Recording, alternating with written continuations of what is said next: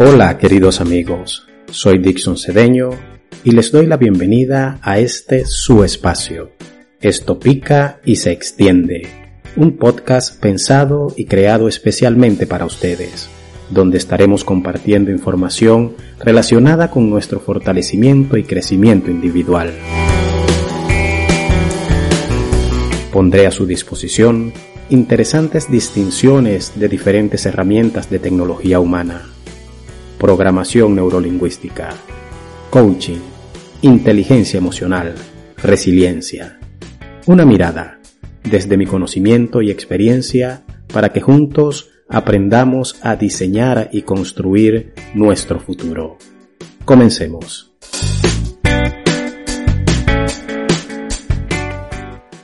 Bien, muy buenas noches. Como siempre, bienvenidos a mi, a mi hogar para una nueva transmisión. Como cada miércoles. Y bueno, como siempre vamos a dar un tiempo para que las personas eh, se vayan conectando y para que me dé tiempo a mí de hacer eh, los ajustes respectivos acá, verificar que todo esté funcionando de manera correcta. ¿Ok? Mientras que también esto comienza a transmitir, ya hemos comenzado a transmitir, ahora de repente espero que me aparezca por acá en mi teléfono móvil para comenzar a compartirlo y así damos tiempo a que las personas se vayan conectando poco a poco. Bien, como siempre agradeciendo a las personas, tanto aquellas que se conectan en, en vivo como aquellas que posteriormente hacen sus comentarios o me hacen alguna pregunta.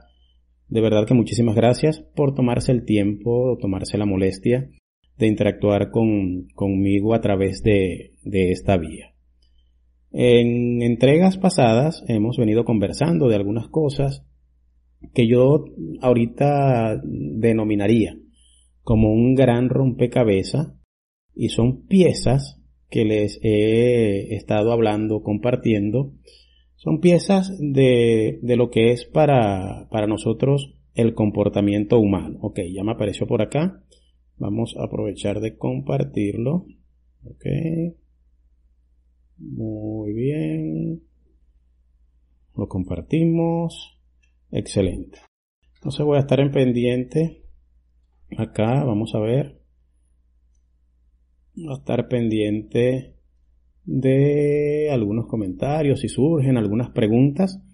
Voy a, al final, voy a responder si durante la transmisión surgiera alguna, alguna pregunta relacionada con el tema que vamos a tocar esta noche. Bien, les decía que en transmisiones pasadas eh, les, he venido, les he venido dando como especies de piezas, hemos venido hablando de muchos factores que tienen que ver con el comportamiento humano, con nuestra conducta, con nuestra forma de comunicarnos, con nuestra forma de, de visualizar el mundo. Hemos hablado de resiliencia, hemos hablado de los niveles lógicos del pensamiento, hemos hablado de nuestra relación con el éxito, hablamos también de las palabras mágicas que tienen que ver con el diálogo interno que tenemos cada uno de nosotros.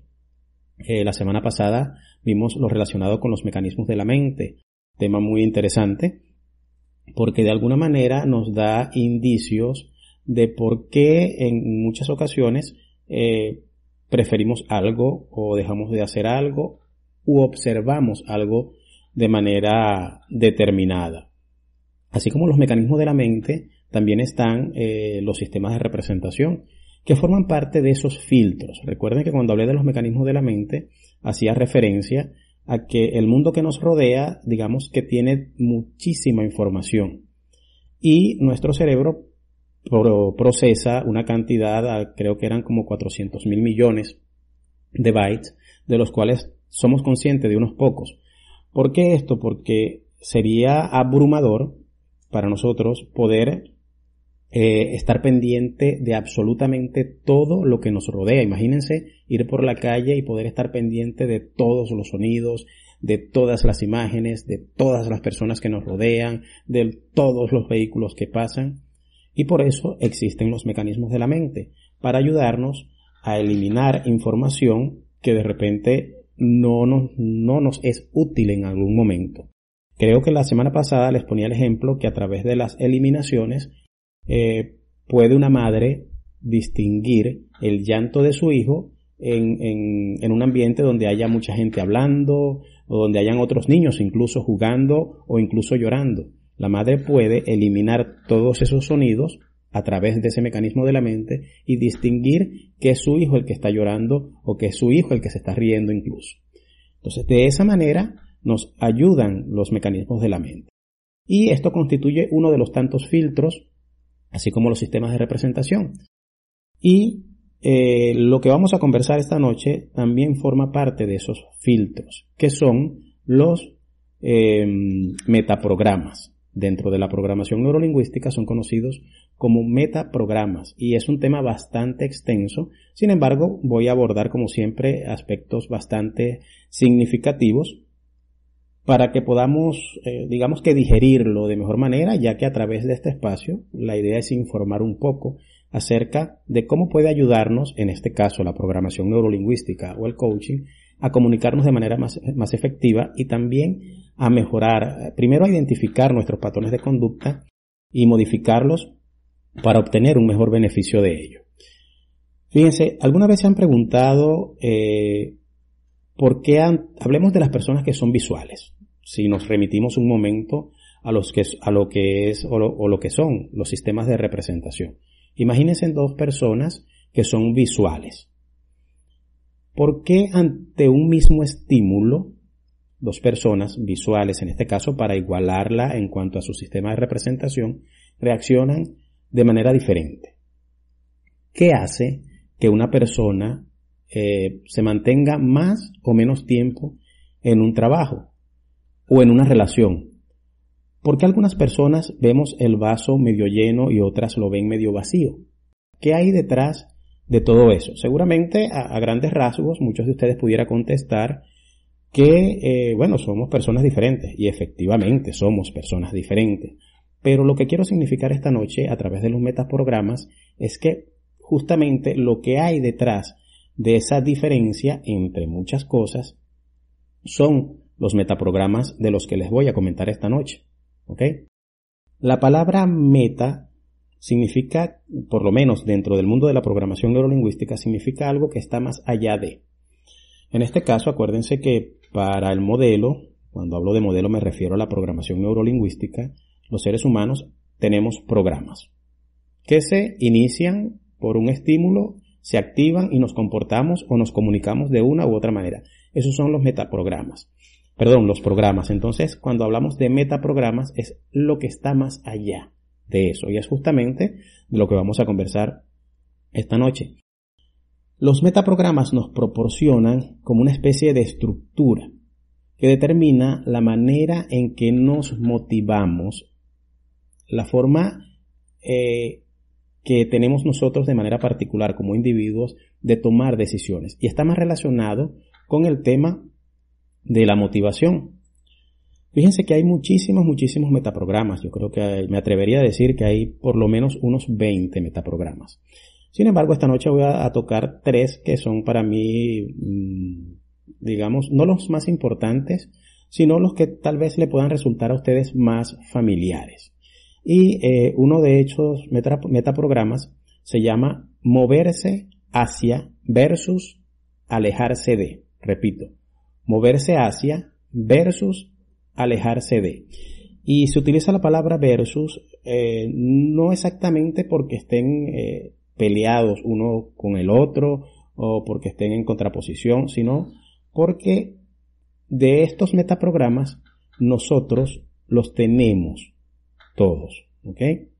Algunos con más énfasis que otros, algunos menos desarrollados que otros, y eso tiene que ver también con nuestras creencias Acuérdense que somos eh, personas, digamos que integrales. Son muchos los factores que determinan nuestras conductas, nuestros comportamientos, nuestras formas de comunicarnos.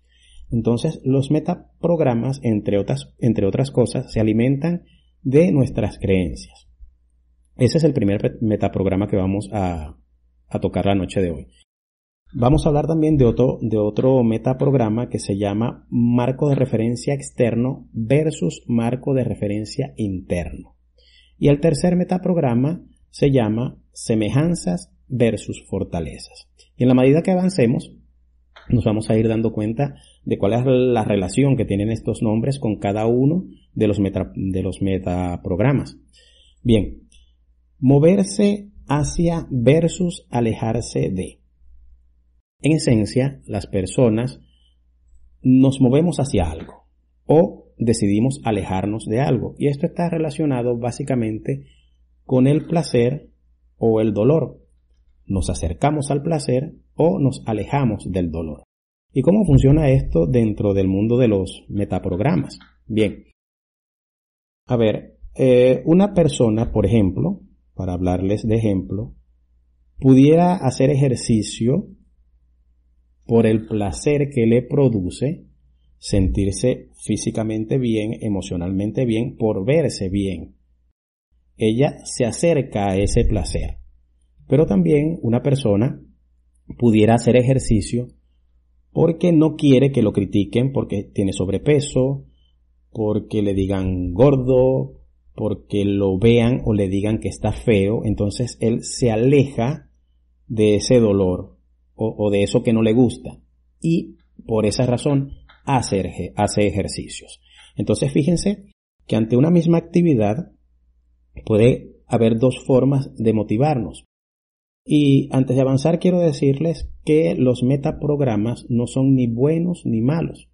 Como todo lo que tiene que ver con la programación neurolingüística, son pertinentes o no pertinentes, como nuestras conductas. Entonces, mm, yo no le puedo decir a una persona que como tiene el metaprograma de que se aleja del, del, dolor, de que lo critiquen para hacer ejercicio, entonces eso es malo. No.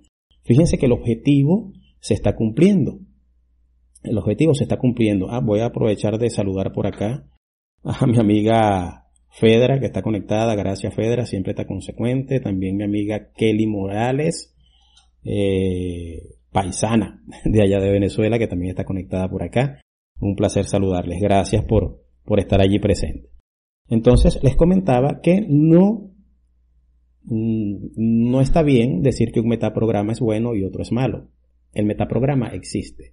La pregunta es, ¿qué tanto me acerca a mi objetivo tener ese metaprograma? Fíjense que en el caso del ejercicio, les estoy diciendo que el objetivo se está cumpliendo, la persona está haciendo ejercicio. O sea, físicamente la persona va a estar sana porque se está ejercitando. Ahora, si lo hace por acercarse al placer de verse o sentirse bien o alejarse del dolor de que la critiquen porque tiene sobrepeso o porque otras personas la pueden ver como fea, eso ya es otra cosa. Pero el objetivo se está cumpliendo. Entonces, ¿qué es lo que la motiva? Y más adelantico le voy a explicar cómo podemos nosotros aprovechar, eh, saber o determinar qué metaprograma tiene, mm, qué sé yo, mi esposa, o qué metaprograma tiene mi hijo, o los metaprogramas que manejo yo de manera consciente. Otro ejemplo de este, de este metaprograma pudiera ser hay personas que leen libros, mm, digamos que de repente de Pablo Neruda o de Pablo Coelho, por el placer que les produce el tipo de escritura que hacen estas personas. Les produce mucho placer, entonces se mueve hacia ese placer. Pero quizá otras personas lean a estos mismos autores porque quieren tener un tema de conversación y no quieren digamos que ser tildados de ignorantes. Entonces se alejan de ese dolor, de que le digan que no conocen esos, esos autores y entonces ellos a través de ese metaprograma este, de alejarse del dolor igual están leyendo. Vuelvo otra vez, el objetivo se está cumpliendo. Voy con otro ejemplo. Hay personas que van a la iglesia porque les da alegría saber que irán al cielo, por ponerles un ejemplo, les produce placer. Pero hay otras personas que pudieran ir a la iglesia porque están convencidas que hay un infierno y ellos no quieren ir al infierno. Entonces se alejan de ese dolor yendo a la iglesia. Espero estarme explicando. Fíjense que es bien interesante porque entonces, wow, seguramente muchos de ustedes en este momento está cayendo en cuenta de por qué actúa de una determinada manera. Son muy interesantes estos metaprogramas.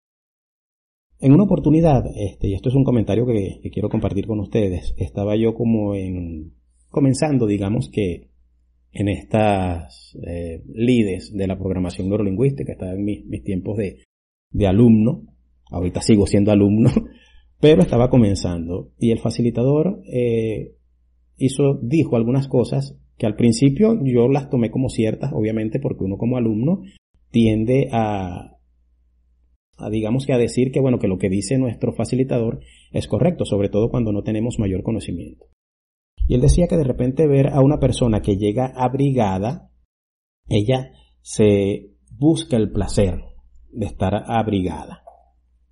Y yo diría, y esto es mi opinión muy particular, que no basta con ver cómo se comporta una persona. Eso pudiera ayudar, ¿Cómo no? Por supuesto que sí, el lenguaje corporal, lenguaje no verbal, la forma como se visten, eso pudiera ayudarnos a identificar cuál es el metaprograma, pero no siempre es suficiente. Hay que validar con esa persona, preguntarle, porque la persona puede estar abrigada porque se mueve hacia el placer de sentirse calientito, de sentirse abrigado. O puede huir o alejarse del dolor de sentir frío. Entonces, o una persona que de repente, vamos a decir, una chica que vaya muy descotada, entonces decimos que es buscadora de placer porque eh, se quiere exhibir o, o qué sé yo. También habría que preguntarle, porque sí, ciertamente puede acercarse al placer de, de que la miren bonita, de que la miren atractiva, pero también puede alejarse del dolor que le produce que alguien le diga que está mal vestida. Entonces, esto de los metaprogramas es muy relativo y ojo, son contextuales. No siempre van a ser así. De hecho, o sea, es tan interesante esto que tú puedes utilizar un metaprograma en tu trabajo que en tu casa no utilices. Incluso dentro del mismo hogar, tú puedes usar un metaprograma para conversar con tu hijo y puedes usar otro metaprograma diferente para conversar con tu esposa. Sobre todo cuando tienes conocimiento de estas cosas. Y bueno, a mí me resulta eh, bien divertido, en el buen sentido de la palabra, eh, saber qué tipo de metaprogramas puedo utilizar cuando hablo con mi esposa o mi hijo y dependiendo también de lo que quiera comunicar.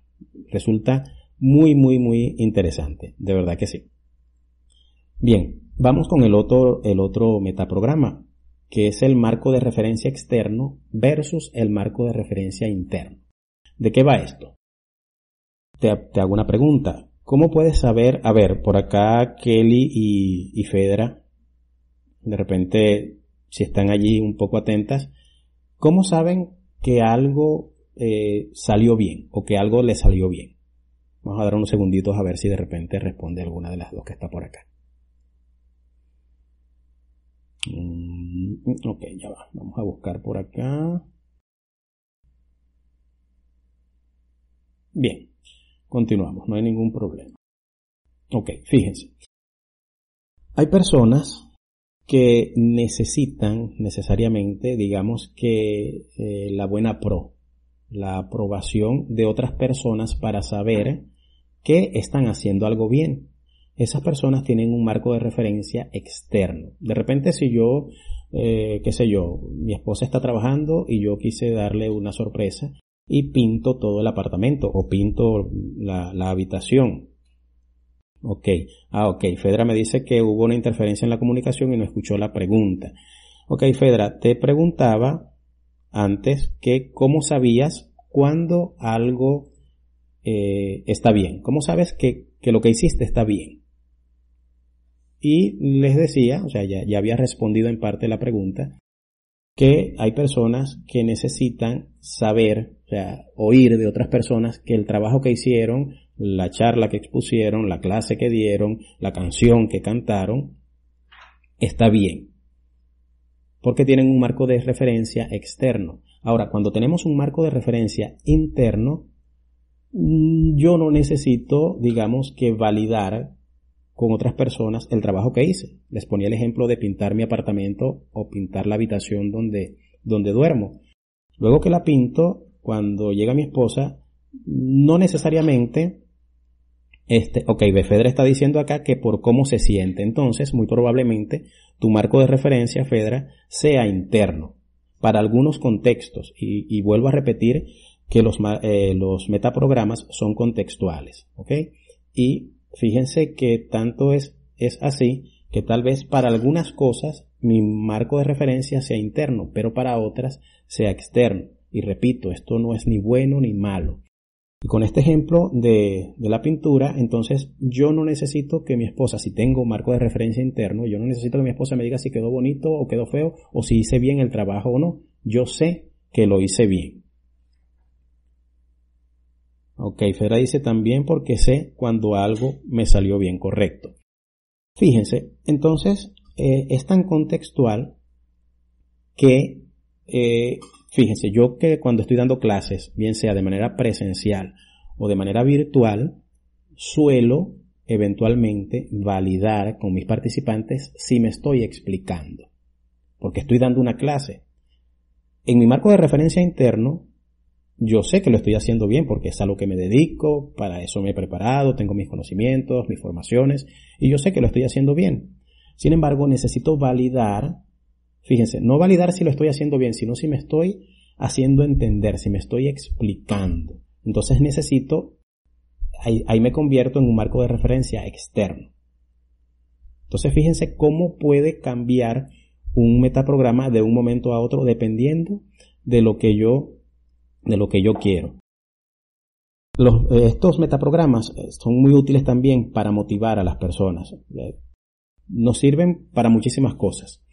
De repente, si yo quiero motivar a alguien a que vaya a una charla, por ejemplo, y yo sé que esa persona es de metaprograma este, de referencia externo, ¿cómo la motivo a que vaya? Le digo que todas las personas que han ido a esa conferencia, a esa charla, me han dado muy, buenos comentarios, buenas referencias, tienen muy buenas críticas, o sea, son referencias externas. Entonces, esa persona se va a sentir motivada por ir.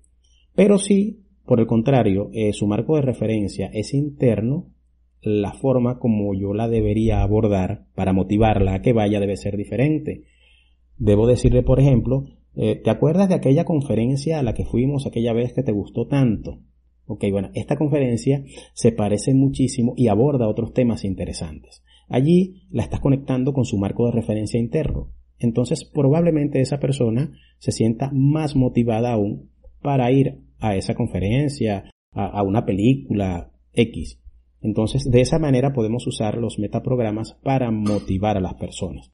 En el ámbito de las ventas también es súper poderoso conocer los metaprogramas porque entonces tú puedes identificar si tu cliente es de un metaprograma interno o externo, en este caso, entonces de esa manera tú elaboras tu estrategia de ventas para conectar de mejor manera con él. Igual con el metaprograma anterior, si detectas que la persona es de metaprograma mm, o, utiliza el, metaprograma que es eh, acercarse al placer o alejarse del dolor, entonces tú puedes establecer o idear una estrategia de venta para eso. Obviamente eh, requiere de práctica, de, mayor conocimiento. Acá estamos solamente, digamos que dándole un, abre boca de cómo puede utilizar ustedes estos eh, metaprogramas. Bien, vamos con el tercer metaprograma. Semejanzas versus diferencias. Hay muchas personas este, que si tú les muestras, imagínense ahorita que tienen tres figuras geométricas frente a ustedes. Y las tres son eh, cuadradas. Pero, a pesar de que tienen cuatro lados, son rectangulares. Y una está, eh, digamos que en posición horizontal y, otras dos en posición vertical. Si le preguntan a una persona sobre esas tres figuras, si la persona eh, tiene un metaprograma más tendiente hacia las semejanzas, va a decir que todos son cuadrados seguramente. Ahora, si la persona tiene un metaprograma eh, orientado hacia las diferencias, va a decir que, bueno, que hay una diferencia porque hay uno que está vertical y hay otro, perdón, hay uno que está horizontal y hay dos que están verticales. Siempre va a buscar la diferencia. E incluso si estuvieran en la misma posición todos, seguramente va a decir, bueno, no son iguales porque uno está a la izquierda, otro está a la derecha y uno está al centro. Siempre va a tratar de buscar las diferencias en vez de enfocarse en las semejanzas. Entonces, eh, a ver, mm, de repente eso pudiera servir igualmente para motivar a una persona o simplemente para generar rapport. Cuando hablamos de coaching, eh, y también dentro de la programación neurolingüística, también eh, sabemos que el rapport es una herramienta súper poderosa, que por cierto, por allí hubo una, una persona que me pidió hablar un poquito más acerca del rapport. De repente preparo algo relacionado con eso para la semana próxima. Entonces, si yo identifico que esa persona eh, tiene un metaprograma, en este caso, que se inclina hacia las diferencias, entonces yo sé que se va a sentir más cómoda hablando conmigo si yo establezco diferencia entre las cosas. Ahora, si esa persona está hablando y establece diferencia entre las cosas que habla y yo hablo de semejanzas, no va a haber buena conexión. Y ojo, cuando no conocemos esto, lo hacemos de manera inconsciente. Y por eso muchas veces eh, no entendemos por qué con algunas personas podemos estar conversando largos ratos y con otras tal vez nos cueste un poco menos. una de las razones pudiera ser esto. Porque este mundo de, de los metaprogramas es muy amplio, es bien interesante y cuando conocemos y sabemos aplicarlos y sabemos identificarlos, resulta mucho más fácil, por ejemplo, motivar, eh, establecer comunicación, cambiar nuestros patrones de conducta y la buena noticia es que estos metaprogramas ciertamente se van, digamos que nutriendo, cultivando desde que nacemos y los primeros metaprogramas los tomamos, los modelamos de nuestros padres, eh, hermanos mayores, figuras de autoridad, pero a la medida que avanzamos vamos tomando nuestros propios metaprogramas y en el camino dejamos algunos, adoptamos otros y se van enriqueciendo. Pero como les dije, la buena noticia es que podemos cambiarlos y la manera de cambiarlo es que nos hagamos conscientes de ellos. Entonces, a partir de ahora, la invitación es a que se, escuchen mejor, se observen mejor de manera más consciente, para que, en el caso de los metaprogramas, puedan identificar, ah, es que en este momento estoy utilizando este metaprograma. Como les dije, son muchísimos. Eh, de repente pudiera comentarles un, cuarto ahorita ya para ir cerrando, que es el metaprograma de eh, filtrar por uno mismo, no, perdón, filtrar no, priorizar por uno mismo o priorizar por los demás. ¿Cómo es esto? A lo mejor conocen a alguien, a lo mejor ustedes mismos son de esas personas que cuando van a hacer algo piensan primero en los demás, que dirán, que pensarán, cómo se sentirán. Ahí están filtrando o priorizando por los demás. Ahora, cuando yo voy a hacer algo y pienso primero en, en mí, en cómo me voy a sentir, en las cosas que voy a hacer, allí estoy priorizando por mí. Y repito, esto no es que sea bueno, es que sea malo, no, es que el, el, que prioriza por sí mismo entonces es un egoísta, no se trata de eso, simplemente es un metaprograma. La pregunta es, cuál es el objetivo que quiero cumplir, hacia dónde me quiero dirigir y entonces cómo me está ayudando este metaprograma, cómo me está ayudando este metaprograma para la comunicación con mi pareja, la comunicación con mi hijo, la comunicación con mi jefe, con mis compañeros de trabajo. Organizar equipos en las empresas es súper importante que tú conozcas cuáles son los metaprogramas de tu equipo de trabajo, porque entonces vas a saber cómo los vas a motivar mejor, de qué manera los vas a liderizar mejor. Es, un mundo muy, muy interesante, de verdad que sí. Y bueno, mis queridos amigos y amigas, como siempre, no sé si habrá alguna otra pregunta por acá. Déjenme revisar. ¿Alguna inquietud? A las personas que están conectadas por acá. Eh, no estoy viendo ninguna. Pero eh, este tema es bastante amplio, bastante extenso. Es una de, uno de los grandes aportes que ha hecho la, la programación neurolingüística al hecho de comprender nuestras estructuras de, comportamiento y la forma de comunicarnos. Entonces, imagínense cómo puede hacerse mucho más efectiva nuestra comunicación en la medida que conocemos estos metaprogramas. Y bueno, no solamente los metaprogramas, también están los sistemas de representación, están los mecanismos de la mente. Como les dije al principio, son muchas piezas de un gran rompecabezas que es nuestra conducta. nuestro comportamiento como personas, como seres humanos. Bien, nuevamente un placer. Gracias a las personas que estuvieron conectadas por acá, a Fedra, a, a mi amiga Kelly. Y bueno, por acá entonces nos vemos la próxima semana, o no, perdón, este, nos vemos el viernes, a las personas que nos conectamos en el espacio de, de un poema para ti. Y bueno, también aprovecho la ocasión para, esto va más que todo con mis amigos de, Venezuela. Estamos organizando un seminario a través del Instituto SEMPROF para la gente de Venezuela. Entonces pendiente por allí que próximamente voy a estar eh, publicando la fecha, que si no me mm, si no me equivoco es el día 15 de julio. Entonces nos estamos viendo pronto. Gracias, gracias a ustedes de verdad. Feliz noche para todos. Cuídense, como siempre les digo, por favor.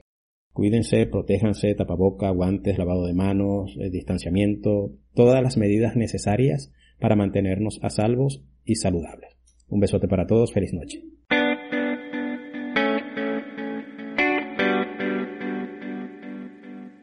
Gracias por escucharme, por estar ahí. Será hasta una próxima oportunidad. Recuerda compartir esta información, seguramente a alguien más le será de utilidad. Puedes enviarme tus preguntas, comentarios o consultas a través de mis redes sociales. Dixon J. C. Hasta pronto.